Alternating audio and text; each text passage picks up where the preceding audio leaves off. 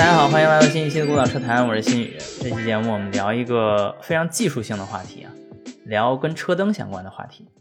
呃，这个话题呢，我自己是非常非常不了解的。但是呢，作为一个普通的汽车爱好者和甚至是就是司机，啊？对吧？驾驶者，车灯都是我们几乎在开始开车这件事儿的时候就不可能不提的、不谈的。有些人学驾照可能还会有一个夜考，那夜考最重要的就是车灯的使用嘛，因为白天跟晚上最大区别就是它的照明条件是不一样的。然后这里面呢，呃，就涉及到车灯的技术，还有目前车灯的一些新的趋势，这些话题呢，呃，我们在这期节目中都会有所涉及。然后其中就请到两位嘉宾，第一位是现在的新势力的车灯工程师，之前在飞利浦做照明工程师的周斌，周斌你好。哎，大家好，罗老师好。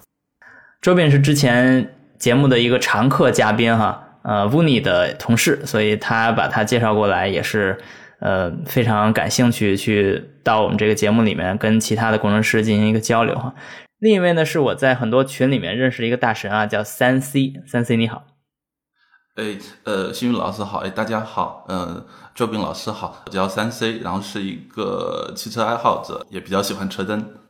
对，三 C 呢给我很多有意思的印象哈。首先是他在群里面非常活跃，无论是在哪个群啊，反正他出现的群都非常活跃。呃，活跃的意思并不是插科打诨啊，他的。言论，它的数字还有一些图片给的都是非常非常恰当而详实的，就是你觉得一个群里面就是随便聊聊，但是你看他的言论的时候，就感觉跟写书一样，就非常非常的认真哈。然后其中关于车灯的讨论呢，是尤其的深入和丰富，所以导致让我觉得车灯这件事儿，如果说只是一个车灯工程师跟我说，哎，车灯很重要哈。那我是觉得他就干这活的嘛，他当然会觉得他自己的工作很重要。呃，三 C 的出现呢，让我觉得哇，这个东西是真的值得聊的，因为有人很痴迷这件事，所以我们这期节目把他请过来，也是想介绍一下他眼中有意思的，或者说吸引他的一些车灯哈。首先，我们先简单聊一下车灯到底是个什么东西啊？大家其实都知道，车灯就是亮点亮 前方的路和。告诉旁边的人你在转向，对吧？你在刹车，这样功能性的一个东西。但是到底车灯有什么功能呢？呃，我们基本可以把车灯分成三个功能，一个叫照明功能，一个叫信号功能，还有一个是造型功能。啊，但是这三个功能都有怎样的区分？然后它们有怎样的呃具体的不同，在不同车上不同演化的过程呢？这个事儿我就想交给卓斌来给我们介绍一下。首先最重要的就是照明功能。呃，Joby，你先告诉我们，你觉得作为一个车灯工程师，跟普通人理解的车灯最大的区别是什么？有没有什么技术名词是第一第一个想抛出来的，让我们知道的？嗯，好问题。哦，我觉得一个一个比较讲到车灯照明功能最重要的一个名词就是截止线，或者说我们平时在比如说那个改装店或者有些爱好者经常会说的切线，我觉得这是一个很重要的一个词。啊，利用这个词，我们可以把这个功能给各位介绍一下。对，你刚才说叫明暗截止线，对，那就是说这个车灯在打开的时候，它其实有些地方是照得到，有些地方是照不到的。是的，啊，那怎么理解这件事儿？怎么理解这事儿？就是说，我们回到这个车灯照明功能的本质啊，呃，照明嘛，就车灯照明最重要的还是说给司机、驾驶员他自己能够看得清前面的路面，啊，这是很好理解的。那我们设想一下，如果我们我们就像一个手电筒，家里平时用手电筒一样，我在车上装一个大手电筒，把前面路面都照亮了，那应该也也没问题，对吧？但是如果你不加以控制，它会造成一个小的问题，就是你因为马路上有行人、有对向车，尤其是对向的车，如果你就是一个手电筒照出去，很可能造成的情况就是对面对面过来的车，它会被你晃到。那这个问题就挺危险了，就因为你如果大家应该有这样的体验啊，被晃到了以后，其实你马上看不见前面路面，你就就会很危险。所以车灯行业就是要做一个简单的控制，就是说我既要照得到我自己前面的路，嗯，我同时要避免去照到对向的车，尤其是对向的车啊。那么这种情况它怎么去实现呢？它简单来讲就是说，它它把那个呃，大家可以想象它照了一个车灯出去的一个手电筒的一个形状，对吧？它把需要照亮的地面主要在车前，尤其是自己车的右前方啊。假设在中国，在右前方它照的比较亮。那么对向车它一般在你的相对位置是在你的左边嘛，那么在你的左前方或者在比较高的地方，它就那部分呢它就不亮，哦、就暗，或者说实际上它是不亮的，它就形成了一个所谓的明和暗的这么一个截止线。呃，如果大家有兴趣的话，你平时在开车，对吧？呃，在地下车库特别明显，你地下车库如你的车对着一堵墙，你就很明显看到一根线，这根线的上面它是不亮的，这根线的下面它是亮的。如果对着墙面来看的话，那这就是我刚才讲了，因为线的下面基本上就是地面嘛，比较低的地方，线的上面就是比较高的地方，呃，所以它通过这样的方式来。来把这个车灯的功能做到既让自己看得见，又尽量的去呃去避免去呃晃到对方，所以我们叫明暗截止线或者叫切线，这是一个很重要的一个一个一个一个一个一个概念吧。对 j o r b i n 我觉得我非常要感谢你哈，我也想在这个节目里面说这个小故事啊，就是我在准备这期节目的时候呢，我是有一个非常实际的具体的需求的。就是我开着车从英国开到法国去参加一个法国的活动，啊，后面可能会有其他的视频去介绍这个勒芒经典赛的这个活动，还有试驾阿尔法罗密欧这个新的朱嗯茱莉亚的这个车呀。但是在这个活动之前呢，我准备去那儿，我不准备坐飞机，我准备开车去，呃，因为这个距离上其实开车更适合，就是坐飞机可能还挺折腾的。然后到法国之后，可能自由度也相对低一些，所以我就决定去开车过去。然后对于我来说，从英国开到法国，最大的让我好奇，但是让我有点慌张或者紧张的事情啊，就是这个左右舵的问题嘛。就是说，不仅仅是说我一个右舵车要在一个大多数车都是左舵的国家去开，更重要的是，我之前听说呀，过这个隧道之后，或者呃上了这个轮渡之后。车道那面的这个车灯，因为这边都是右舵车，这个车灯是要改造的。这件事对我来说一直是一个心病啊，就是说我知道距离不远，我知道油也不是那么贵，然后开过去我也知道稍微仔细一点，或者这个进呃辅辅路进主路的时候要小心一点。但是唯独这个车灯这件事，在我脑子里是空白的，就是这是一个知识盲区。所以我在准备这期节目的时候，我专门先把这个事儿跟周边提了一下，我就说。啊，我要这么做了。然后你觉得我需要做什么？因为我在网上看到有贴纸的，有灯泡的，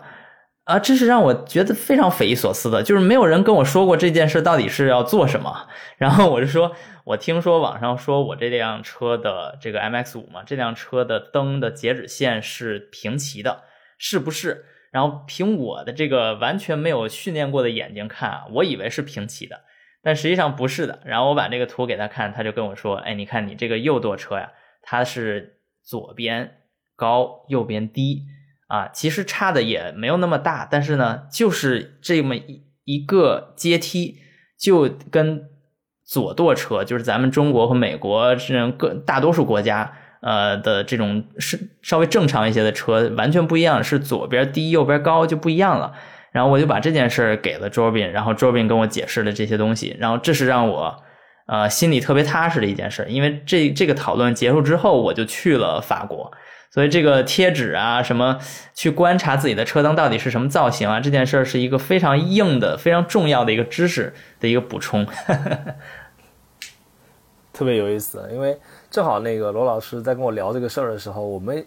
我们也在一直在想这个所谓的车灯左右舵的事儿哈。其实我们中国的观众或者中国的那个听众应该更多去看左边那张图，呃，你会发现你的左侧会低一点，右侧会高一点。为什么？因为就是我们是在马路的右边去驾驶嘛，马路右边驾驶，呃，车是在对向车在你的左侧过来，所以我们希望左边稍微再低一点点，给左边的灯给少一点。然后罗老师也说这个事儿，我也觉得特别有意思。为什么呢？因为这个事情。怎么说呢？就就刚刚回到他开题，所以我们从事车灯这个行业的工程人员，或者说那个产品人员，还觉得这个事儿还觉得很重要、很有意思，然后设计了很多这样的东西。结果发现，大部分的用户其实他觉得这个事情挺硬核的，他可能还不太容易理解这应该怎么做。是的，是的，他没有人普及这个概念。对对对对。确实是，确实是，而且而且，我们真的从整个世界范围内去观察的话，基本上在一一片大陆的一片区域里面，没有这个需求。比如说，在美国，整个美国加上墨西哥跟加拿大，它就没有这种换边儿的需求，所以就没有人会讨论到这件事儿。然后在整个亚洲呢，咱们虽然中国跟日本是不一样方向的，但是我们也不会开车过去啊，是所以也没有这个需求。所以唯独有需求的可能是深圳跟香港之间，但是那又太小量了，也没有人真的讨论这件事儿。所以整个呃世界上你去找重要的汽车消费国，只有欧洲，而只有欧洲的英国跟欧洲大陆是不一样的，其他的根本也不需要讨论到这件事儿。确实是，所以就是嗯我们车的行业来看这个事儿的话，就是一方面，当然本身汽车这个工业，咱们国内都是从欧洲欧洲那些车企过来的嘛，对吧？咱们从嗯从他们身上学习。但是雪铁龙啊，大众啊，嗯对，但你仔细去看这个事儿，的确是我我前段时间我也在关注这个事情，我去看了一下，我觉得很典型的一件事情就是德国的或者说欧洲大陆的这些车企，他们无一例外的会考虑这件事儿，然后他们就会在自己的车灯的控制页面上啊，或者说一些操纵杆上有一个所谓的旅行模式的一个这么一个这个这个关键词出来了哈，叫 travel mode 旅行模式啊。所以就是，呃然后我们去看背后的动机，就是我们刚才发现这个事情，然后就欧洲，而且很典型的就是英国到呃英国到欧洲大陆这么一个情况。对。然后为了这个事儿呢，我还特地就是因这段时间我在研究嘛，我特地去 Chat GPT 了一下，或者也去 Google 了一下这个背后的那个、我们叫社会动机嘛。那嗯，呃，新宇老师，你讲你去开会对吧？它是一个例子。事实上，我们去看它这个大部分的场景很有意思，是大部分的典型场景是我查到了啊，不代表是这就我得到的信息是，呃，可能像、夏天的时候，英国的人特别喜欢开着车去法国去度假，去哎是的意大利北部、法国南部。包括我有个英国同事正好坐我隔壁，我就问了他，他说：“哎，这个事儿很常见啊。”他说：“在我们那儿稀有一场了。”对呃对，就特别有意思。的确，国内就，没有人去考虑。去回顾一下，在呃汽车发明的年代，那甚至没有飞机，或者说飞机不是一个大众大众交通方式。嗯，所以对于汽车去从一个地儿开到另一个地儿这件事，一旦这件事已经出现了，那他们最常见的方式就是用汽车去延伸自己的呃这个行动边界，而不是坐飞机去。或者说不是坐高铁去，因为这两件事作为一个大众交通，都发生在汽车普及的年代之后。嗯，而且呢，咱们再想，就是说车灯这个东西技术上，我的理解哈不一定对哈，大概九十年代及以后才会出现稍微不一样的技术。就之前基本上就是跟民用照明的车灯，呃，跟民用照明的灯光没有太多区别。是所以对于所有的这些人来说，他们唯一的需求就是一个高一点，一个低一点，可能也就这样了。所以这这个技术也不是什么很高级的东西，就是一个摆的高一点，角度高一点，一个摆的角度低一点，也也就到这儿了。的确是。所以，当然，它这个跟技术发展有关系，但总体来讲，的确是。如果各位听众如果有兴趣啊，如果手上谁正好是一个德国车啊，大众的车，你们可以试试看。我估计你们平时从来不会去点它，但是你们可以试试看，把这个灯对怼在你的你你家的那个车库的墙上，然后你去点这个所谓的旅行模式啊，你点点看，靠左或者靠右，你大部分的灯啊，的确就是它就是通过电机把灯给调低一点。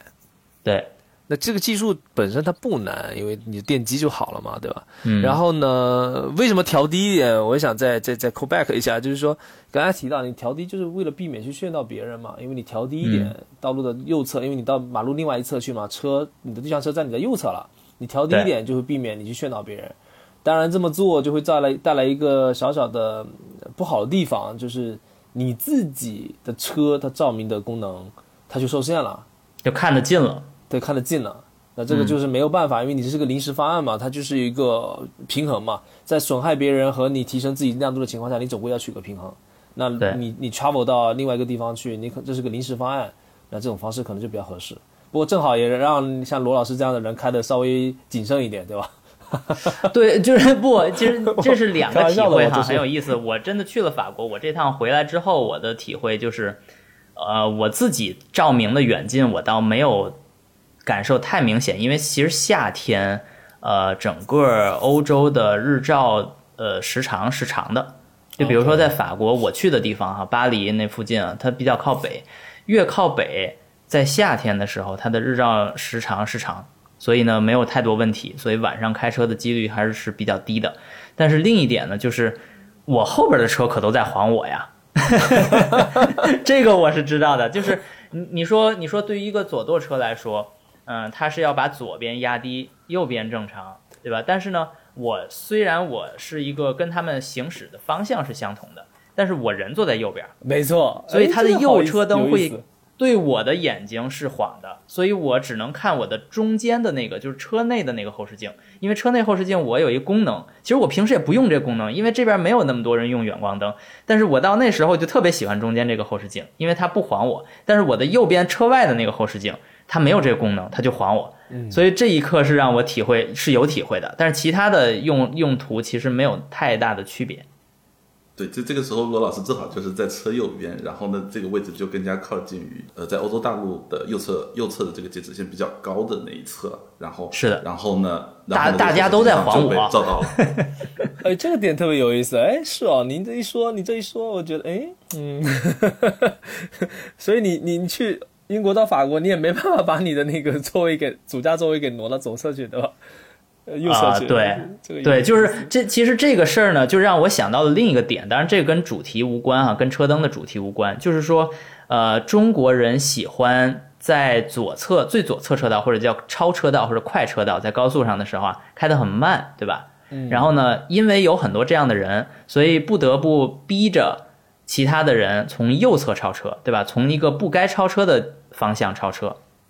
这个其实也是基于行驶安全和左到底坐在左面还是坐在右面嘛？你坐在左边，然后从左侧超车，这个是比较合理的，因为你看的比较近嘛。就是你坐在左边，你往左左后方看，你是比较容易看的；你往右后方看是不太容易看的。但是呢，中国的行驶习惯不好，对吧？所以呢，很多人会从右侧超车，这样就会增加了一些危险。是的，然后这件事这件事儿发生在我之前的一份工作，就是跟 ADAS 测试相关，就是什么呢？我之前的那个项目里面啊，它有一个叫超车辅助功能，就是 ACC 的一个额外的一个功能，就是自动自动巡航的一个额外的功能，就是当我在一个，咱就说中国，咱不说把不把这个问题复杂化，咱们就说在中国左舵，然后车靠右行驶。那这时候，如果我要超车，我第一件事应该做的，按照法规和按照我们驾驾驶呃这个驾校里面学的呃习惯，是先打左转向灯。打完左转向灯之后呢，看左后方没有车的情况下，一脚油开过去，超过去你前方的车，然后呢再打右转向灯，再回到原来那个车道上。这大概是整个这个过程，对吧？所以呢，这里边就涉及到三个动作，一个是打转向灯，打左转向灯，然后呢方向盘往左打，车往左开，然后踩油门儿啊，是这么几个过程。呃，但是这个过程呢，对于一个 ACC 的车来说，就是正在跟前车巡航的车来说，它的动作就会简化成一个打左转向灯跟打转向这两件事儿，它踩油门就不需要了，因为踩油门这件事儿是可以被 ACC 去接管的，对吧？因为你在 ACC 过程中你不踩油门嘛，那所以这个这时候它问题就出在哪儿呢？就是如果你在一个左舵国家，就像中国，你打了右转向灯，那这个车呢是不该超车的，啊，他不对认为你是因为你超车，因为是是违也也不能叫违法，就是不不太好，这个习惯就不太好，对吧？当然你可以在很严格的国家，它就是违法，甚至要罚你款，但是大多数不都不会出现。但是它这个功能设计出来之后呢，就会说我不鼓励这个动作，所以我就不不会给车有一个提前增加动力的一个动作，它就有这么一个一个问题。所以呢，这个系统呢，按正常工作的状态是打左转向灯，然后一旦发现这个前面是跟着车的，然后左前方呢不跟着车，那这个这时候一旦车的方向盘往左打了，这个动力就起来了，它就是同步的，它就是非常方便的让你超过前面的车，因为知道你已经变道了嘛，那这是一个好事儿。但是如果你打了右转向灯，然后你也踩，嗯，你也打了右方向。它不会帮你踩那个油门，因为它知道这属于叫在英文中叫 undertake，不叫 overtake，所以它不帮你超车，这是一个这个非法的超车。但是这件事儿，如果你把这个功能放在中国销售的车上，那就不开心了，对吧？因为大家我现在只能从右边超啊，左边是护栏了，对吧？那这时候这个车企就会说，我本来给你好不容易设计的一个功能，结果你还觉得我在帮倒忙，这就是一个文化现象嘛。有点意思，这个，嗯，这这也是很有意思的一件事，就是这是当时我在那个项目里面，咱就不说那个车型是哪个车型了哈，但是反正我的同事之间都在说，为什么这两年这个车在中国不好卖了啊？不好卖了，那帮中国人怎么不买我们车了？完了，这个话题结束。但是我其实特别想跟他们说，你知道你们设计这些功能有时候在中国水土不服吗？但是我没跟他们说呀，就是这你你也说不到这个层次，其实，OK。呃，这是一个我们理解的很有意思的一个功能哈，就是左左右舵，然后呃，明暗截止线的高度还有差差异。但是除了这个之外，我想听 Jordan 说的另一个话题，就是你在中国当一个汽车呃车灯工程师，有没有遇到其他的来自用户的一个反馈是很奇怪的，或者说不太符合你的工程直觉的？一个特别特别特别有意思，或者说一个 general 的反应，就是几乎所有的用户。不会觉得车灯或者说我们的车灯是亮的，就是我们现在总体感觉就是，呃，从工程设计的角度，当然背后是一些工程原因，我们后面解释。呃，其实车灯这一块呢，嗯，我们希望在设计上是觉得满足一，首先满足一定的法规，也给用户提供一定的照度啊。我们在一定的工程范围之内做设计，但是几乎所有的用户，他们都会觉得我们的车灯是太暗的。所以不，当然不不包括我现在所在的公司啊，它其实是一个普遍现象。那这个普遍现象就会造成说，有些用户，呃，有些可能比较极端的用户，就是说，哎，我买了原装的车，或者买原装的车灯，他觉得哇塞不够亮，他恨不能就是要求，呃，有些用户就会要求官方出一些官方的改款，比如说一些国内的用户对激光大灯这个东西有很深的执念啊，他们就说，我非得改个激光大灯，他觉得就是要亮。还有一些用户呢，可能就付之行动了，他可能就直接就去后装店就换一个大灯。换个灯，其实呢，就简单讲，有些可能也不是特别多钱，但的确是它照度上有很大的提升。它是催生了新的产业链嘛？对，特别有意思。这个事情就是我，我想也想利用这个机会跟跟各位听众也聊一聊啊，为什么是这样啊？当然我的理解不一定对。首先呢，先讲一个事儿，就呃，请两位老师也也也也猜测一下啊。就是我们现在讲主流的车灯的近光灯，我首先讲近光灯啊，这个车灯有近光和远光，我相信大部分都知道啊。我们就讲近光灯，因为平时你都开近光灯嘛，起照明作用。大家觉得一个近光灯和一个六十瓦的灯泡谁更亮？我先问一个这么一个很傻的问题，听起来，你们就你们你你觉得呢？我想听听你们的想法。呃，首先你说这六十瓦我就没啥概念，因为我家可能用不到那么 那么大的灯泡。我觉得六十瓦肯定会更亮吧？六十瓦不亮，其实正常来讲，但但我咱们国内客户基本不用灯泡了哈。六十瓦基本上就是一个房间里一个书房，呃，以前呢咱们一个卧室里面一个普通的一个灯泡，就以前咱们家里都用灯泡嘛。六十瓦的，我讲的是六十瓦白炽灯泡哈。哦，你说不是 LED 哈？对对对对，白炽灯泡，那相当于 LED 大概十几二十瓦吧。嗯嗯嗯，那这已经很很亮了。在我如果我放在一个屋里边一个二十瓦的 LED 的话，那已经很亮了。对，事实上你看，大家平时讲那个车灯，车灯别看车灯那么大，对吧？你那么大一个大灯泡，事实上啊，首先讲从发光的能量的角度上来讲，其实一个典型的近光车灯啊，或者我们讲行业普遍的车灯，其实跟你家里用的以前十几二十年前。经常用的六十瓦的灯泡是一样的亮度的，或者一样的输出能量的，或者换一个说法，其实一个一个车灯的近光灯的那个发出来的光啊，其实是远远小于咱们普通绝大多数用户家里的一个卧室的一个灯带也好啊，包括是那个吸顶灯也好出来的光的，就听起来感觉有点，因为它能量的角度，但是我们大家觉得近光哎应该很亮对吧？非常非常亮。呃，我们用个专业的术语叫流明，流明就是输出的总能量啊。一般来讲，一个近光灯啊，行业里现在在市市场上跑的灯啊，就常用 LED。那普遍来讲就是七百到一千之间，流一千流明之间。那其实咱们的房间，就讲卧室吧，基本上啊，卧室普遍也都是八百流明左右了，八百到一千五流明左右了。事实上，从总能量的角度，你其实是比那个卧室的要小的。但但是为什么是近光灯或者远光灯，它看起来就是我们觉得在有些场景下看它很亮呢？主要是因为就是它光它其实像手电筒嘛，它是往前打的，然后灯泡呢它是它是呃在一个房间里面打，它是均匀发光的，对吧？那听起来呢好像会更亮，但又回到这个问题，为什么那个用户或者绝大多数用户，我相信在呃在听我们那个 这咱们这个节目的用户都会不会觉得他自己的灯光很亮，绝大百分之九十九的呃听的用户都不会觉得很亮。另外一个很重要的原因就是什么呢？近光灯或者远光灯这个东西，它其实是照得很远的。大家设想一下，就是你平时拿个手电筒，对吧？你如果照一个很近的东西，它非常非常的亮。但是我们为了车灯，咱们速度要很快嘛。一般来讲，近光灯啊，就刚才提到那个明暗截止线那个东西，明暗截止线它寄希望于是当然有法规限制哈，它一般来讲是落在五六十米远这么一个地方的。那么你设想一下，你家里那灯泡那么点光，对吧？你要照到五六十米远，其实就会变得很暗。然后你照那么远，那么远回来再反射回你的眼睛，它它就是不够亮。它就是原理上决定它不够亮，就像咱们把那个灯泡，怎么说翻个倍，对吧？那其实肯定给你的眼给你的感觉，它仍然是不够亮的，就是这个原理决定的。这是第一条。第二条还有很重要很重要的一条是什么呢？呃，就我们讲这个灯车灯这个东西什么时候用啊？就照明这个事情怎么用？就是在你环境很暗的时候，你你你你的车灯你就会感觉到你会比较亮。那么像国内这种环境。绝大多数的城市，我相信就绝大多数的城市，包括像甚至像小县城，你的路灯，啊车库，呃周边环境照明，其实是其实是挺亮的，其实是挺亮的。那么，呃，在刚才我提到五六十米远那种地方，或者三四十米远那种地方，你路灯在地面上产生的照度，跟旁边呃跟你车灯产生的照度相对比，路灯的照度会远远高于你车灯产生的照度。这就是为什么。啊，绝大多数的用户都会觉得，我开了一个买了一个很新的车，也甚至是 LED 的灯，对吧？我开在地面上，你其实没有感觉，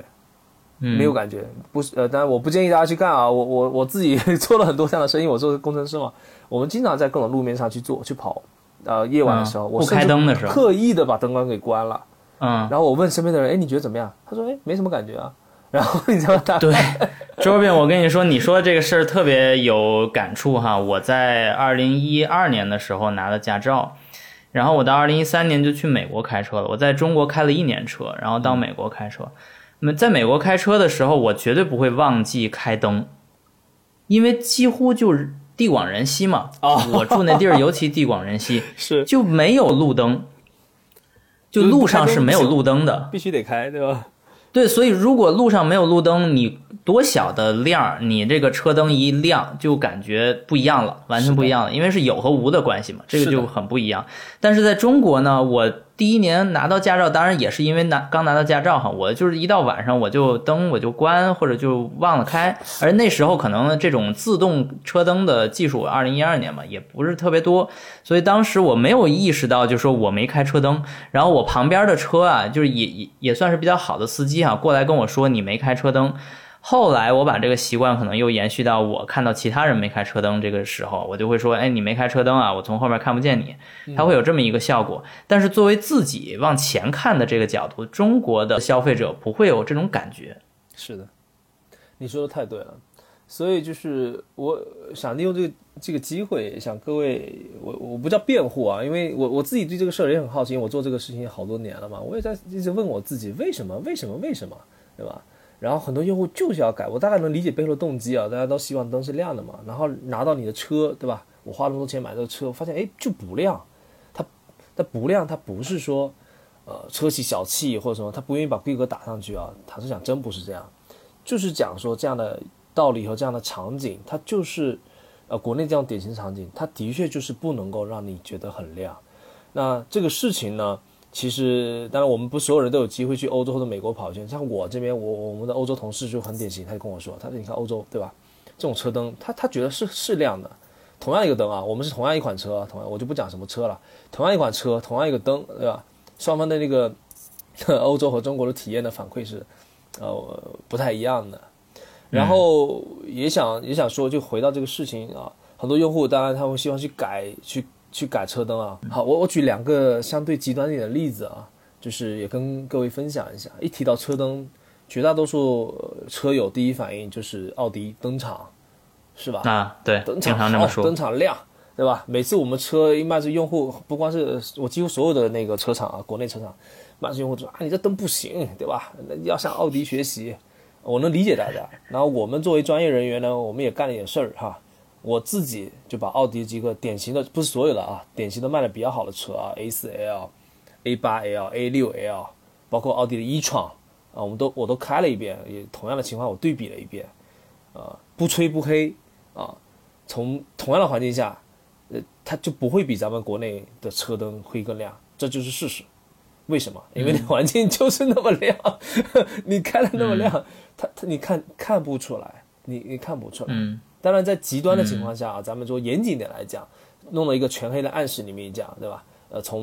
某些程度上，奥迪可能有，可能有些灯会更亮一点，但是我说实话，差距绝对是小于各位的那种认知的，小远远小于各位的认知啊，这是第一点。第二点，我还做了另外一件事儿，啊，我在做这个，呃，反正我前面有段时间在讲激光大灯嘛，对吧？我自己其实花了一段时间去研究激光大灯，我们也做了一些 demo。啊，包括我自己前一段时间正好也开了宝马、奥迪的激光灯，两款我正好都开出来了。还是那句话，在大部分的场景下，国内的场景，就像各位身边呃家出去那种那种公家旁边的路啊，公司旁边的园区的路啊什么的，我曾经试过，我就拿一个激光大灯怼着怼着照，没有感觉，就是没有明显的感觉，应该这么说。我不告诉你这是个激光大灯，你说啊，这是个激光大灯吗？就我们真干过这样的事儿。啊，不信，呃，但我我相信绝大多数用户都没有这种感觉啊。但是大家可以也可以试试，就是平时啊，你到晚上去开车灯，你找一个没有什么人的地方，假设有路灯的地方，你把远光打开，我相信绝大多数时候你甚至不觉得你远光在亮的，或者说只是在角落里哈。那讲这两个例子想说明什么问题呢？就是说，就车灯这个东西，还是回到我们讲照明的呃，我们的第一性原理是什么？它还是希望在你照明不足的时候，提供比较好的照明。那这里讲的照明不足，就可能就是要像新宇老师刚才讲的，像欧洲或者美国这种大荒野的场景，就是没什么灯，在一些没有什么灯的情况下，你稍微有一点光，呃，对比度，咱们有个对比度概念，对吧？你黑的有一点点光，你就觉得很亮。可是如果你旁边已经有一些路灯，即使这个路灯它本身不是那么亮哈，但是你刚才我提到这个车灯这个功能一对叠加上去，其实你是没有什么感觉，你可能从原来。对吧？百分之我我可能举一个数值吧，在五十米的地方，地面路灯已经一般法规规定，一般会在地面提升二十，提供二十拉克斯的照度值，对吧？那你车灯给的车前五十米的地方，可能往往都没有这么高亮度，你叠加上去，其实你是没有感觉的。所以就是背后的动机，想跟各位聊一下，就是这个事情。所以是我非常能理解一些用户，就是他去改了那个车灯。如果大家再仔细去看一下，你们经常会看一些用户改车灯的一些视频，对吧？你看一下，绝大多数那些视频啊、公众号啊，他在讲这个事儿的时候，他们都会找一个乌漆麻黑的地方，对吧？就特别明显。他敢不敢在一个很亮的地方去对比？我估计够呛，你感觉不到。OK，嗯，对对对，对，了解了。那那这个车灯的亮度这件事儿说明了之后呢，我就还想问另一个问题，就是，呃，我是在。呃，跟二位交流的这个私下交流的时候，才了解到一种叫所谓叫照明模式这件事儿。这件事儿我特别希望呃，Robin 能够给我们更多的听众去介绍一下，因为我自己是几乎没体会出来。对，这个也是很好玩的一件事儿，跟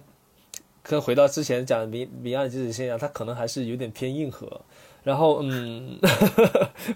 自嘲。呃，各位如果注意一下，呃，如果你买的车，其实你们看在灯光那个里面，一般都会有一个叫自适应照明的一个模式。呃，我不是所有的车都有哈，我只能讲稍微可能高级一点的车或稍微好一点的车，一般都。你说的大概是哪个年代的车型开始提供这个功能？事实上，这个自适应照明模式，我们看起来早的话，像大众啊什么的，可能十几年前的车都会有了。十几年前，那就是可能零几年的时候就有。对，这个真的就是很早就有了。为什么大部分这个感觉？但是我先讲一下，其实这个功能是指的是什么呢？就是啊，不管你的近光也好，还是远光也好，一般讲的是自适应近光啊。一般讲的是，呃，近光的时候啊，举个例子啊，咱们在城镇的模式，就是在市区道路上，一般咱们速度开的不快嘛，那它更希望说，呃，灯光照的近一点，让近的地方更亮一点，同时。因为你开的不快嘛，那意味着说你可能开在城镇道路上两侧可能有一些行人啊、路口啥的，那就是希望把灯光往两侧照得更亮一点，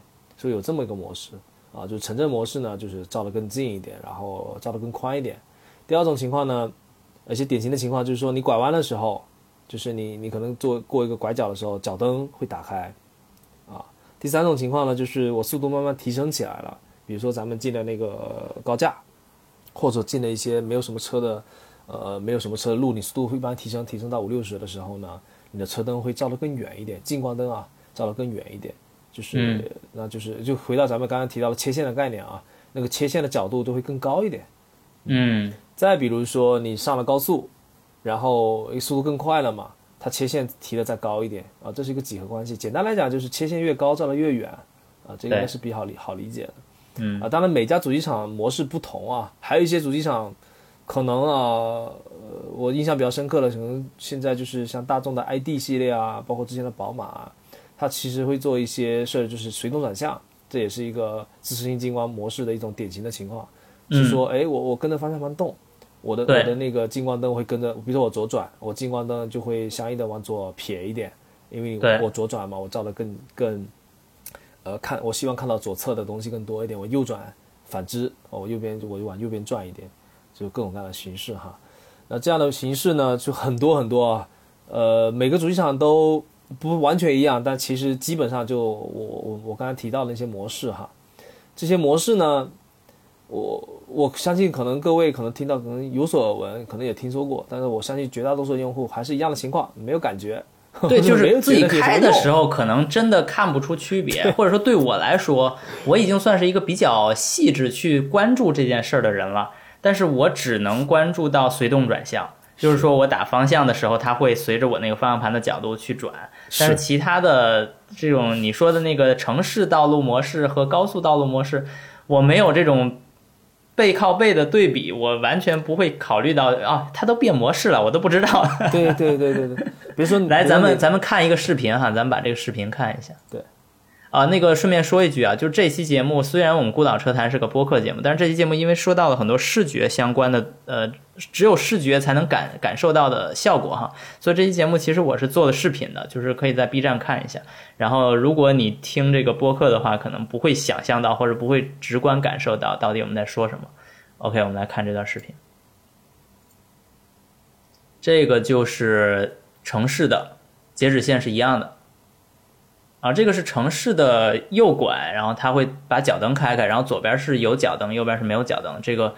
九十度这边就能它就能照到，这个这个斑马线它是照不到。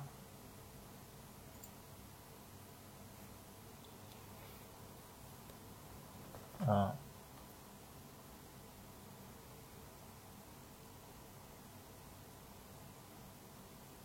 然后是进入乡村路，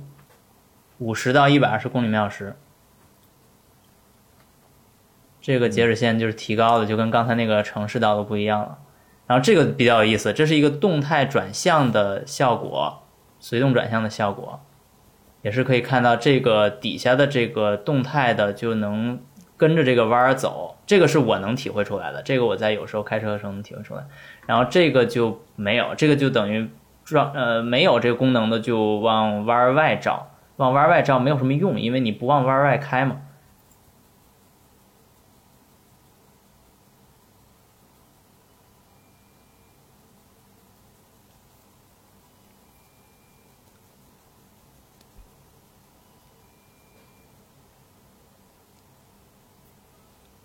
啊，这个是靠超过一百二十公里每小时的驾驶的时候，它会把这个截止线再往外提一些，再再往远提一些。但是这个开一百二十以上的场景其实并不多，哪怕在欧洲，也不是所有的国家都有这个功能。然后最后这个是下雨，下雨它又要稍微近一些，然后它又回到城市，城市又更近一些。OK。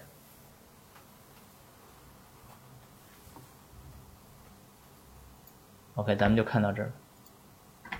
挺有意思的，这个是挺有意思。但是，呃，像周斌说的，就是这些功能好不容易都给你研发出来了，但十年了，就没人知道这件事儿。呃，我想听一下三 C 老师，他这么专业去看这个事儿啊，你我想听你你有什么感觉？我想从你从视角来，你怎么看这个事情？你觉得有用没用？还是说你或者你觉得为什么？我也想听一下你意见，为什么呃没有感觉啊？可能大家就是如果在路上看到比较多的话，比方说像一些比较新的宝马车的话，大家可以注意到它在路上开的比较慢的时候，它的脚灯其实是一直一直亮着的，然后会有一个比较比较暗的一个状态。不知道大家有没有注意到这几年的话，新出来的车子它使用前雾灯的情况是越来越少了，并且的话呢，就是说前雾灯逐的这个角色，它逐渐会被这个脚灯所替代。就脚灯的话，就是咱们刚才呃在视频里看到的，就是说这个车辆在拐弯的时候，呃，它突然会往右，就是往右边拐弯的时候，它会往右边打出一个打出一个大约是四十五度到九十度折角的这么一个呃光线，这么一个照明，然后这样的话呢，可以把这个 corner 把这个这个边角给它照到照到。那么那么就是我就是说，咱们注意到这么一这么这么一个情况，就是从前的车子的话呢，普遍就是说很很喜欢，呃，经常的话会会在前侧，就是说来布置一个布置一个雾灯。那么这样子的话呢，就是说，呃，在雨雾天气的时候的话呢，一方面的话呢，是可以让前面的车能观察到自己。还有一个还有一个目的的话呢，他可能是希望来补偿一下，嗯，补偿一下这个近光灯，它就是说它的这个呃亮度不足。那么因为刚才刚才那个焦斌老师的话提到过，就是咱们以前的话用还在用这个百炽灯，呃，还在用这个卤素灯做这个近光灯的时候呢，它的这个它的这个呃光通量非常的非常的少，就是可能可能从这个车灯打出去的可能只有就是。就怎么讲，这个光源本身的光通量大概是在一千流明左右，然后呢，考虑到就近光灯大概只有一半，大概是有一半的一个光学效率，那么所以说，呃，输出来的这个光通量大概就是在五百五百左右。那么这个时候的话，这个时候又要考虑到就是近光灯它要把主要的能量是来照射相对来说比较远处的一个位置，那这么一来的话呢，近处的话呢。就是说它不不能不能，就是说不能非常好的去兼顾。那么这个时候，那么雾灯的话，前雾灯的话呢，可以来就是说来帮助对近处来进行一个照明。但是呢，等到我们现在就是说进入了一个全部大家都在用用 LED，就是不管便宜的车还是还是中档的，还是说是高档豪华的车型都在用 LED 的时代的时候的话，就是近光灯的这个呃近光灯的这个光源。的这个这个亮度的话呢，它其实已经不再是一个不再是一个问题了。所以呢，所以这个时候呢，呃，大家可能就在想，哎，做一些新的新的东西。那么这么一来的话呢，就是有可能是因为这个原因，所以说就是脚灯就开始逐渐取代雾灯雾灯的作用。因为因为因为雾灯对这个近处的这个辅助照明的。这一个能力的话呢，近光灯已经是可以比较好的承担了。但是呢，近光灯配光在设计上，它不能呃从侧边的四十五度角到，比方说到九十度角的这个位置。我们在车灯里面就是说加入了脚灯的这个这个元素，这样的话呢，就可以在拐弯的时候，呃，可以比较好的照亮。那么在呃前面刚前面就是视频里面介绍到到的这个这个城市低速路的情况下，我们的这个脚灯也可以。把它部分的开启，那么这点的话，可能大家在这个宝马车上可以很容易的见到。那么这样子的话呢，也可以加强一个，就是说，呃，对周边的周边的照明。OK，这都非常好，这是一个非常有意思的知识的补充哈，就是，呃，由卤素灯到 LED 灯的进化的过程中，呃，前雾灯这件事儿，它为什么被取消了或者被替代了？对。啊，这个也是我之前观察到的，就是我小时候看到我坐的那些中巴车啊，因为家里面没车嘛，看那个前雾灯跟后雾灯的那个形状啊，那个符号的形状非常奇怪，就是不知道那是什么东西，就感觉一个圆的东西，然后好像是烧烤架子，但是它又是前面一个，后面一个，对，所以我就看那个不知道那是什么东西，然后等到自己开车的时候呢，有的车有，有的车就没有，啊，我记得有这个车的是我之前有一个 mini。一个呃二零零八年的一个 mini，然后我现在没有的，就是二零零九年的这个宝马五系啊，这个 E 三 E 六一或者叫 E 六零这个车，它就没有前雾灯，所以我就一直很奇怪，为什么有的车有，有的车没有，而且还不一定说是高级的车就得有，因为你会觉得高级的车就得多一些附件嘛，但实际上高级车它有的没有，没有，对吧？哎，对，前雾灯这件事让我一直很困惑。OK，然后还有一个很有意思的观察哈，这个事儿其实不是我们仨在准备这这期节目的时候找到的哈，是一个是乌尼找到的，乌尼就把这件事抛抛进来，就说为什么会有的车是黄色的车灯，有些的车是白色的车灯啊？这个我再要把这个问题稍微多复杂化一点，就二零零四年，我当时印象非常深的是英菲尼迪或者是 Nissan 叫 Fuga 叫风雅这个车也在中国上市过。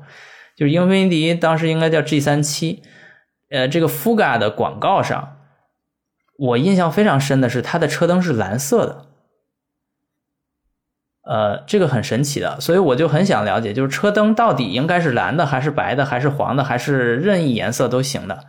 啊，这个我想听周斌介绍一下，它到底是个什么原理？特别有意思一个事儿，我也没想到会有人问这个事情。可能我在这行业做久了，就觉得车灯应该是白的，但是从用户上，那这个说法可能不严谨哈。但事实上，我相信呃，就是大部分用户，我们也该观察到，车就现在在。我们现在讲，我们现在在讲那个照明的灯啊，呃，在路面上你会观察，基本上灯是两类，一类是偏黄的灯，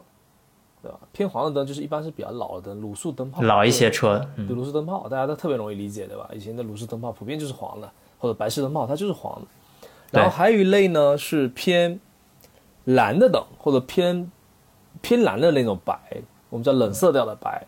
这种灯呢，一般来讲是 LED 灯。就现在这几年出现多一些，这几年那可能中间这几年有一类就是氙气灯，对吧？特别特别的蓝，一眼就看过去是蓝到发紫那种，它也是，呃，也是偏这种偏这个偏蓝一点的。那基本上前照明的就是这两类啊。然后，呃，回答那个问题，就事实上呢，法规是有规定的，这个灯光它不能是五颜六色的，这个应该大家也容易理解，对吧？否则在路面上我我一会儿红一会儿来个跑马灯，就彻底乱了。所以法规呢，每个国家法规略有不同啊。那总体来讲，就是呃呃，这种做车灯的法规呢，它会规定前照灯，就做照明用的灯呢，它必须是白的，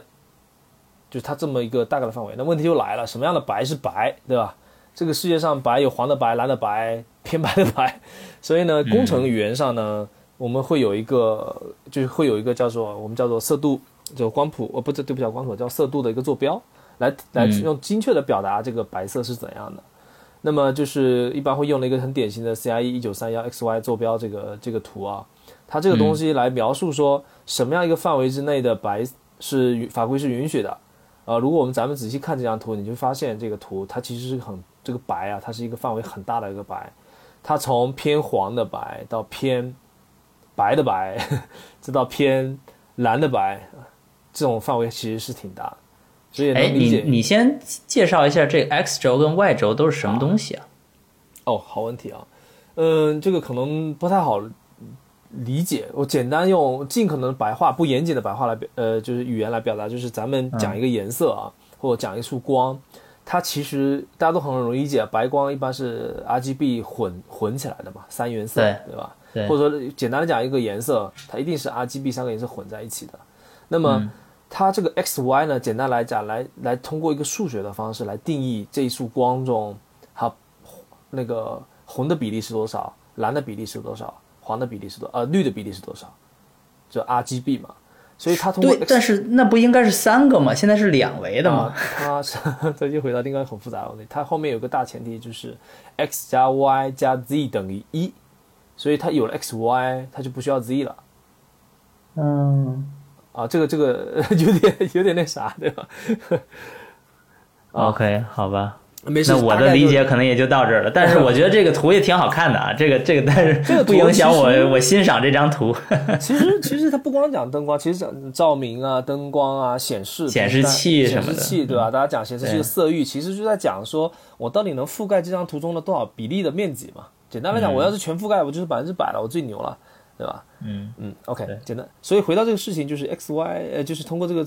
工程的方式来表达这个颜色，它到底是啊具体是什么东西啊？所以它法规呢会规定一个比较大的范围，其实可以看到它其实有点偏黄，可到偏白之间都是允许的。当然，它极端的情况下，它不允许你来一个非常绿的白光，对吧？它没有这样的东西。所以法规既然在这儿，那工程规定。工程实现方式刚才提到，其实行业里面普遍来讲啊，要么卤素灯它就是偏黄一点，对吧？就是它往左往这张图的右，呃右上角去靠。然后 LED 的方式呢，它其实要偏白一点，它偏白的是它光效各方面会更高一点，所以它会偏白一点。那氙气呢，它可能更蓝一点，它就往到这张图的左下角去靠。所以它大概在这么个范围之内，所以在这个范围之内呢，你会看到它不同的表现形式，但是普遍来讲是这两类。当然，您之前给我提的勒芒的那个，我就彻底把我谈到就超出我这个这个很有意思啊！我跟呃大家听众先聊一下这个问题。为什么说到这个呢？其实是乌尼提了这么个问题啊，就是说，呃，为什么在勒芒现在的 GT 车型中，有的车是白色灯，有的车是黄色灯？这说的不是 LMP One，不是原型车啊，是 GT 组别的，就是 GTE 这个组别，它会有黄的灯，也有白的灯。呃，我去找了一下哈，这个我认真分析了一下，有这么两个解释哈。第一个解释说是 GT 组别或者叫 GTE 这个组别呢，在勒芒的定义语境下，它属于叫公路车，叫 road car，就是平时也可以在路上行驶的车。当然，我们可以说很多呃反对的意见啊，比如说这个车是什么特别高科技啊，或者说什么它的这个很多方面的呃功能都并不符合上路啊。但是跟 LMP One 这个级别比起来，它就是非常像路上的车。OK，那基于这个呢，他们就会沿用法国的，因为这是个法国的比赛嘛，他就会沿用法国的公路车的法规。然后法国公路车的法规是什么法规呢？是直到九三年都必须要求车的前照灯是黄色的。这个黄是怎么定义的？我相信啊，法国在九三年及以前呀，没有那么专业的那种。呃，RGB 是怎么分配的？应该不会这么专业，他就会说是黄的。所以呢，我就去找了，我就说那勒芒的规则是什么样的？然后我就找到了最近一个是二零一七年这个技术规则。技术规则里面专门说了两个词，英文词啊，叫 yellow beam，叫黄灯光。这个黄灯光就很确定了，就是说如果你是 GT 组别的，那你必须用黄灯光。他也他也没规定 RGB 到底是怎么分配的，但是我相信这种这种东西，因为对赛车的性能不会有什么影响，所以车车企这个车队也不会在这方面下太大心思，应该就是用差不多的呃供应商就去把这个功能实现就好了。所以呢，你现在去找2017年及以前的很多的 GT 组别的赛车或者 GTE 组别的赛车，你能够看到很多的车灯都是黄的。我呢，之前因为在车展上看到一些法拉利，它是这样的，所以当时我觉得，你看法拉利这么好看的红色的车，哈，配一个黄色的灯是非常难看的。当时就觉得非常奇怪，为什么会有这种现象？然后后来就发现了是勒芒的法规，或者说这种车是按照勒芒的法规去造的。但是呢，从二零一七年之后，如果你找到最新版本的福特 GT 也好呀，什么保时捷。呃的，那种 GT 赛车也好，它又是白灯了，为什么呢？这个规则从二零一七年之后就取消了。那你说二零一七年之后发生了什么呢？我也不知道。但是九三年到二零一七年之间，其实也隔了很长的跨度。那么是什么让 ACO 就这个组织方去改变了这个规则？我不知道，我也没法解释。但是九三年及以前的法国的公路车。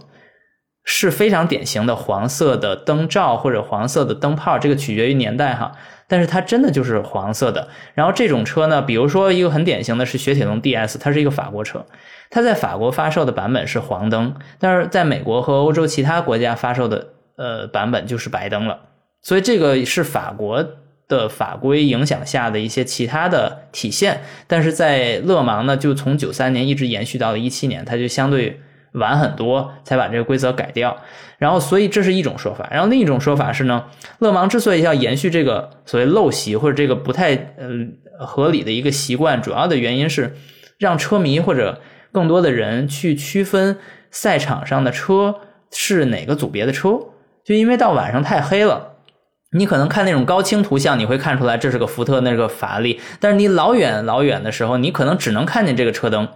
那你看那车灯如果是黄的。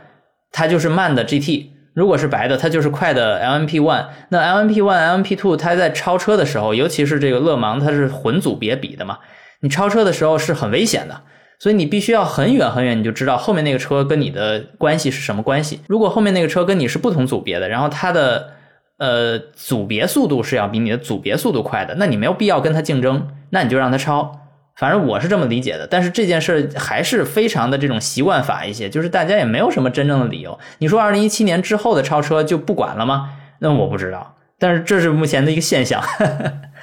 哎，特别有意思。那我问一下，我学习一下，那这个事儿他只对勒芒呃不参加勒芒这个比赛的车有规定吗？还是说因为它是 ACO 的对勒芒赛车的规定，所以理论上。如果你不在勒芒，也是开的耐力赛，可能都你都不用符合这个规则。比如说你在美国的 IMSA，或者说其他的 WEC 的分站，比如说在 Monza 呀，比如说在我不知道其他的站，估计也不会有这个现象。但是考虑到一个车企或者一个车队有这么多事儿需要他照顾，它没有必要再分出一部分精力去改两种车灯的供应商，所以我觉得大概也不会有这样痴非常痴迷于车灯的车队在每站比赛之间要把车灯换一换颜色，我觉得应该也不会。哦，有点意思。因为勒芒这个比赛持续了一百年了，今年正好二零二三年是一百年，它的在整个世界的影响力是远超过它所在的那个赛事系列赛事叫 WEC 的，呃，所以它的影响力会蔓延到其他的赛事里面去。我觉得这个反而是非常正常的一件事儿，就是虽然车只在一年赛一次勒芒。但是因为勒芒的名气太大，所以大家都想参加这个比赛，以至于参加其他比赛就顺带手的就直接把原来那个车开过去就直接比了，就也没有再进行更多的改装。我觉得这个才是常态。当然这，我也不是勒芒的车迷哈，所以我说了也不算，只是把这个话题提出来跟车灯讨论放在一起去聊一下。不你说这儿，我我你刚才讲这个事儿，我我当时我的视角是，呃我对勒芒也不太了解，但我从工厂的视角和技术的视角来想这个事儿，对，我觉得可能也挺有意思的。你想啊，几十年前他可以做这个事儿，因为它都是卤素灯泡嘛。其实我弄成灰的、呃弄成蓝的、弄成黄的，其实也挺常见的，也很容易做。但是它现在百分之九十九点九九的车灯，新车的车灯都是 LED 了。其实，在 LED 这个东西上，这个技术上啊，它不是传统的灯泡。你弄一个黄的，不是不能做啊，它这个有点反其道而行之了。所以，是不是因为技术的发展，也导致它不得不做这样的变革？我我觉得有可能是这个场景啊，是这个原因。嗯，因为因为勒芒它比赛在整个汽车运动的这个圈子里面也算是技术往上走的，就是逐渐进化的。比如说吧，咱举个反例，英迪卡，美国的那个英迪卡也算是顶级的方程式了，但是它从二零一一年到现在，它的发动机就没有进化过，就是一直持续在使用同一款发动机。因为他们对赛车的理解是，只要这个赛车好看，就是赛车比赛是精彩的，但不在乎技术是先进还是落后的，这是一种逻辑啊，就是说赛车的精彩程度要远超于它的技术领先性的重要性。但是在赛车领域呢，WRC、WEC 和 F1 这三个都愿意往更强技术这个角度去进化。呃，但是呢，进化到后面就有点反噬，因为这个钱花太多了，所以他们要要收一些。比如说最近这几年的 F1，精彩程度提升了，但是动力系统呃冻结了。就这件事儿是让更多的车企能够进来，或者让更多的车队能够进来，这样提升精彩程度。呃，这也是一个就是、呃历史的循环嘛，就是你有时候花钱花太多了，大家就都走了。比如说两年前的丰田，他拿到勒芒的冠军，但是他那个组别只有他一个，你说那个冠军有什么用呢？嗯，对吧？所以他就是要逐渐的改改善自己的规则，去适应更多的人的需求。然后对于车灯这件事儿，我相信哈，既然这些车，尤其是这种 GT 赛车，其实它的造型上是跟民用的这种你买一辆911，买辆福特 GT，它的造型是一样的，确实是一样的，导致如果它的技术还是落后的，啊、还不如公路车先进。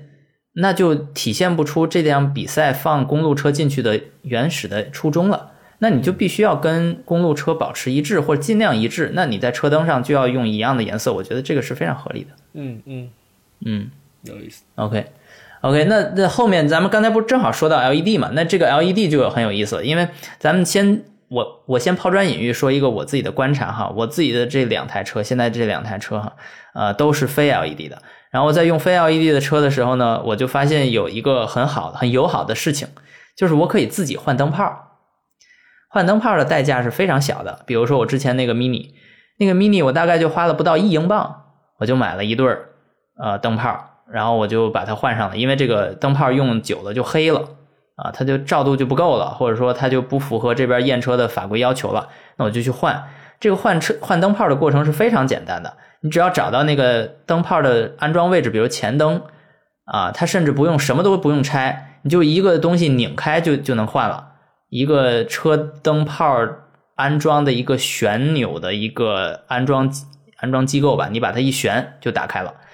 然后即使是后车灯，呃，我也只需要把车灯拆下来之后，还是把那几个拧下来，就整个车灯保持原状。车灯的灯罩呀，车灯的整个这个这个 assembly 这个安装呢都不会不需要拆。但是呢，我听说哈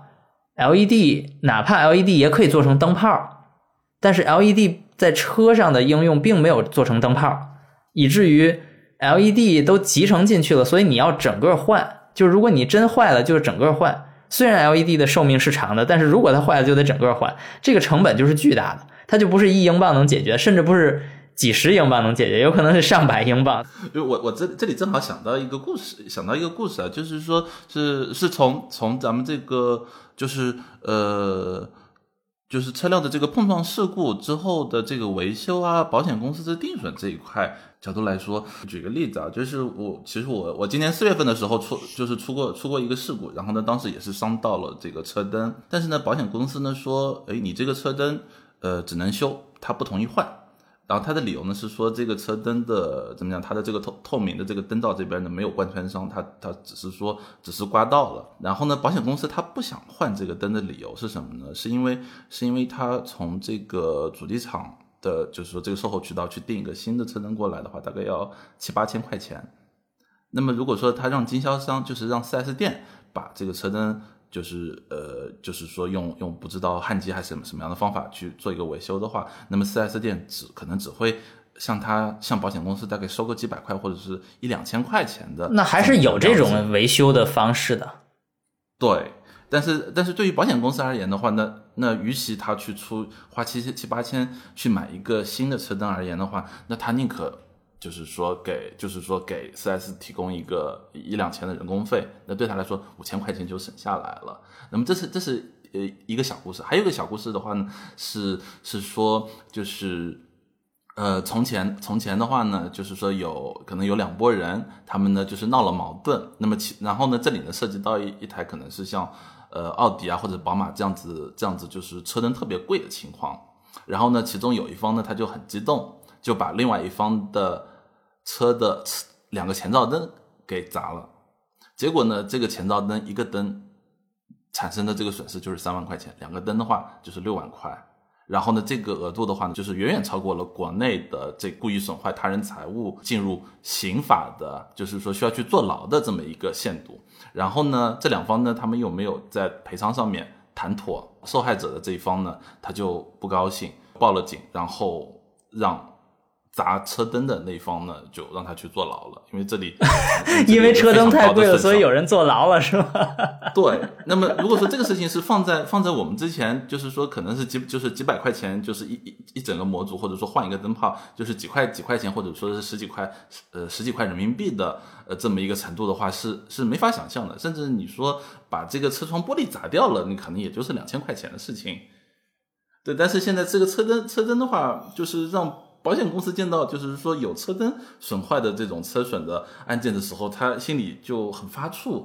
就特别是豪华品牌的，因为他一个灯动不动就是呃两三万。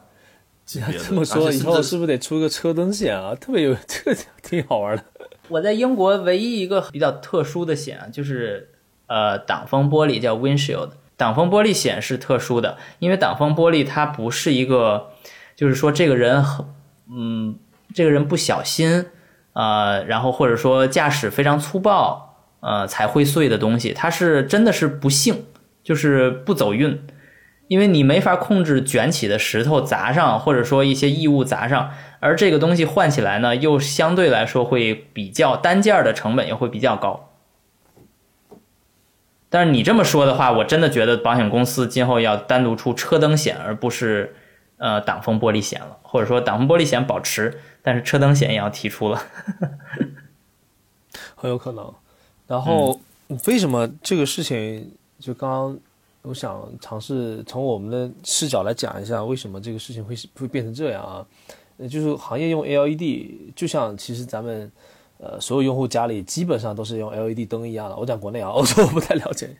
嗯，它其实 LED 这个技术的革新，它其实是我们叫断代式的革新。破坏式的创新，颠覆性的，颠覆性的，它彻底改变了像之前卤素灯的那些那个光源发光原理，发光原理不一样。它它带来好处是什么呢？就是第一点当然是节能啊。然后我们都知道，就是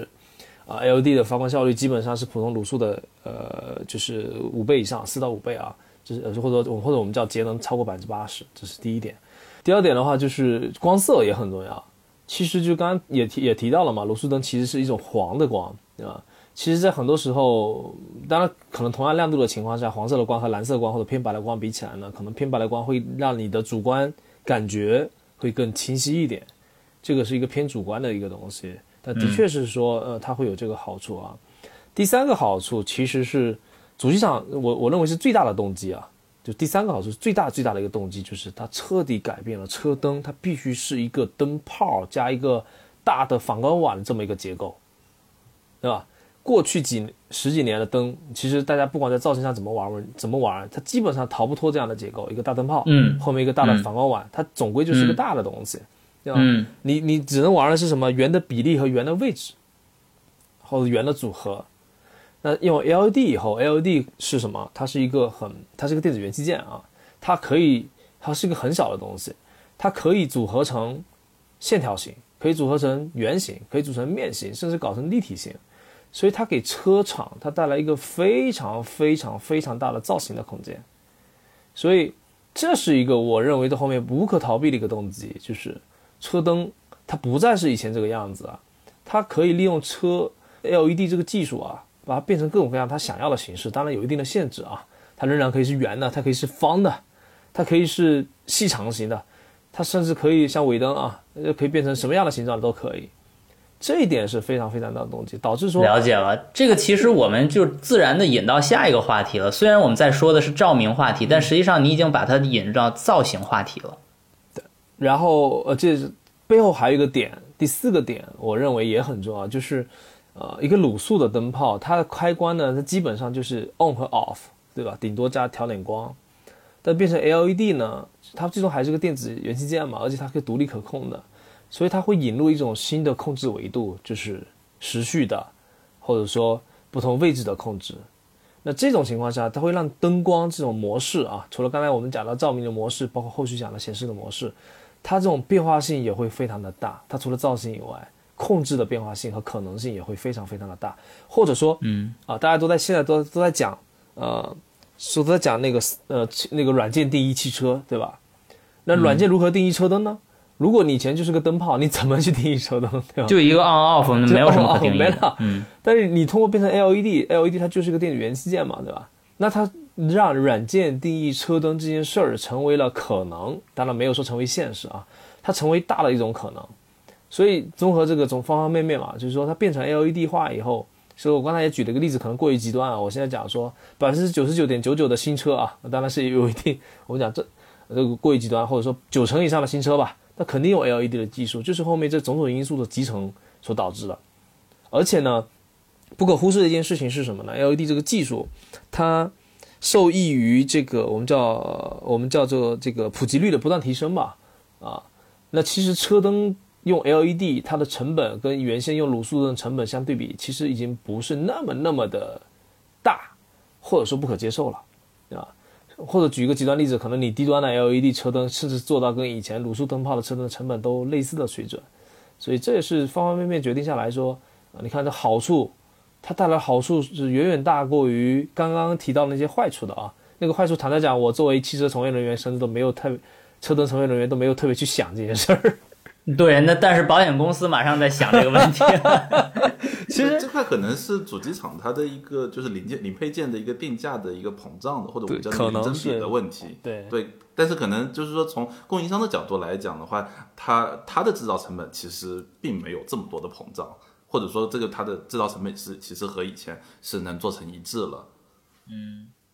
啊，就是是这这是有一种可能，的确是可能啊。其实我我也在想啊，主机厂其实他嗯他他也没有说一定说干嘛要把车灯这个维修成本给降下来呢？他也许后装也是他的一个收入来源，我不知道，我瞎猜啊。虽然我也在主机厂，但我不不太了解这一块工作。这个我我觉得这个还是跟整个社会的对于驾驶一辆车的需求相关吧。就是不同的国家消费汽车的模式是非常不一样的。咱不管八零后九零后吧，就是我们都经历过一个时期，是中国没有私家车的时期。嗯哼。从那个时期过来的人，大概对车的理解是要分成公家车跟私家车的，或公车跟私车的。而公车，我的印象中，呃，是有很多车是不惜一切代价去维护的，因为它是要不就是形象，对吧？要不就是反正走公家的，也不是家里自己掏钱。基于这个基础，它是不需要讲非常廉价的可维护性的。或者说这不是一个主要的需求，但是现在变成私人用了。如果私人使用，他每一每一次修车的钱都是自己腰包里出，那用户我觉得是需要考虑的啊。但是如果模式又不是这个，比如说欧洲这边有很多这样的可能性哈，就是美国那边我不是很确定，但是欧洲这边非常多，就是 leasing 长租，长租在公司车这个层面，就长租也分私人长租跟公司车长租哈。公司车长租就是一个公司，比如说我效力于 A 公司。然后 A 公司呢，以 A 公司为代表去一跟一个长租的这种租车公司去谈，说我要买这这这车，然后租给我们的用户，然后如果他还不上钱，我背书。然后另外就是每每个月的钱其实是从公司出的，然后呃私人这边只出一个这个叫福利税。那这个过程中，它其实绑定的不仅仅是一辆车的使用权，还有一个金融的绑定。就是这个车企，呃，将把呃运营这辆车交给了这个经销商，而这个经销商的现金流直接跟这个 A 公司绑定，所以这是一个非常合理的。对于车企，对于车企不用担心卖车了，直接就卖出去了。对于呃车队运营公司啊，它的现金流是稳定的。嗯，A 公司他可以把这个福利给到他的员工，这是三赢三赢的一个状态。那这种情况下，通常车的维修、车的保养，呃，都是绑定在这个合同以内的。那这时候可能也没人真的在乎它的维修成本，唯独有一种情况，就是这个车真的是私人全款买，或者说私人长租，然后修车完全是靠私人自己支付，这个运营模式，呃，就比较。可怕了，因为真的，他可能修一个这个车灯，就可能会有人就要去坐牢了，呵 呵因为他这个单单价太高了。嗯，是这样的。而且现在，如果我们来看，其实，呃，我们说最近车企卷嘛，车车灯的功能也不可避免的越来越卷吧，这个词，那就是换句话说，它可能会塞了很多啊功能在上面，硬件的也好，软件的也好。那它不可避免的，而且我刚刚提到了它软件定义车灯嘛，大家都愿意往这个方向去做。那么车灯的电子化或者说数字化的程度肯定是越来越高的。呃，那那现在一个举个极端的例子啊，国内像高和，呃高和前面那些灯啊，那些灯大家一看就知道它肯定不便宜，它功能很多嘛，很复杂。所以举个极端的，它那个车灯我不知道修多少钱，但那个来一个我估计是真不少钱。然后这个情况还真挺，但是的确是就是啊，因为它也背后原因也刚才也提到，它是一个电子化的东西，它不像以前，它是一个灯泡一换就完了，对吧？它你换一个电子器件，你说怎么能让用户去换一个芯片呢？或者换一块电路板呢？这里面所需要的成实在是太高了，别说别说电子，甚至对一些啊维修店来讲都是有一定的挑战的。所以这个事儿应该这么讲，虽然你们也提到这个问题啊，但我个人还是比较坚信的，就是他会往这条路继续走下去的，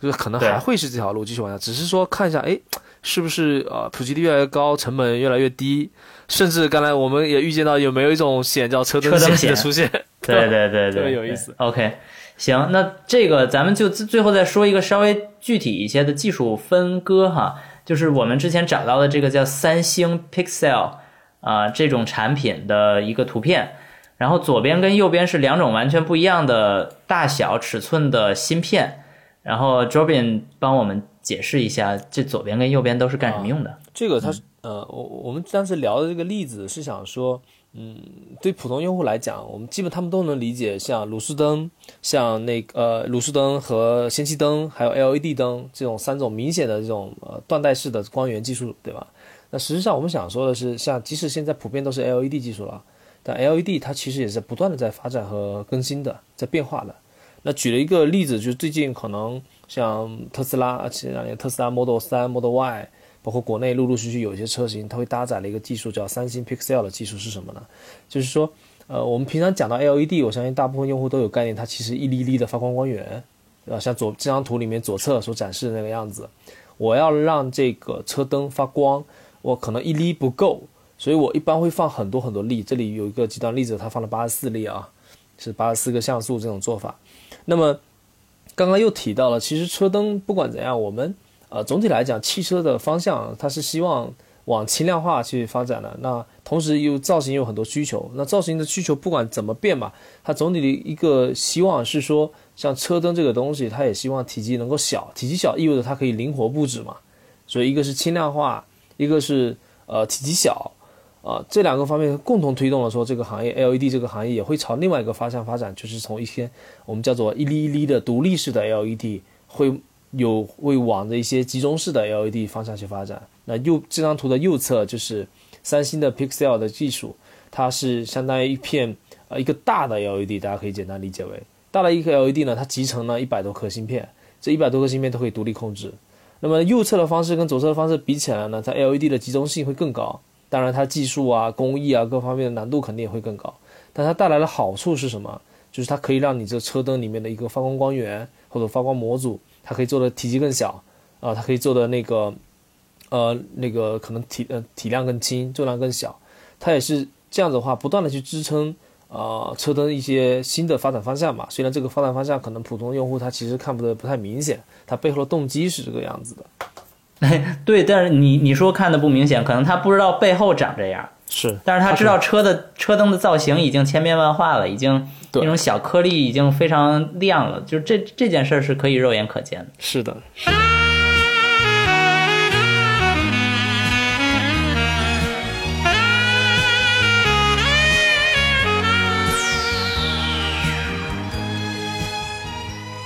OK，本期孤岛车谈就先暂时告一段落，在下期节目中。我将继续和两位嘉宾聊关于车灯的话题，我们将聊到 F 五六 mini 的米字旗车灯背后的故事，日间行车灯的普及，当今中国车坛眯眯眼风格的流行背后的原因，以及小鹏、智己等公司推出可编程灯语在车灯情感属性上的探索，敬请期待。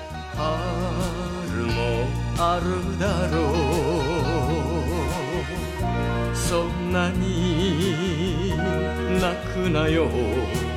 今夜からは二人だけだよ。振り向けば辛いことばかりの東京は捨てたよ。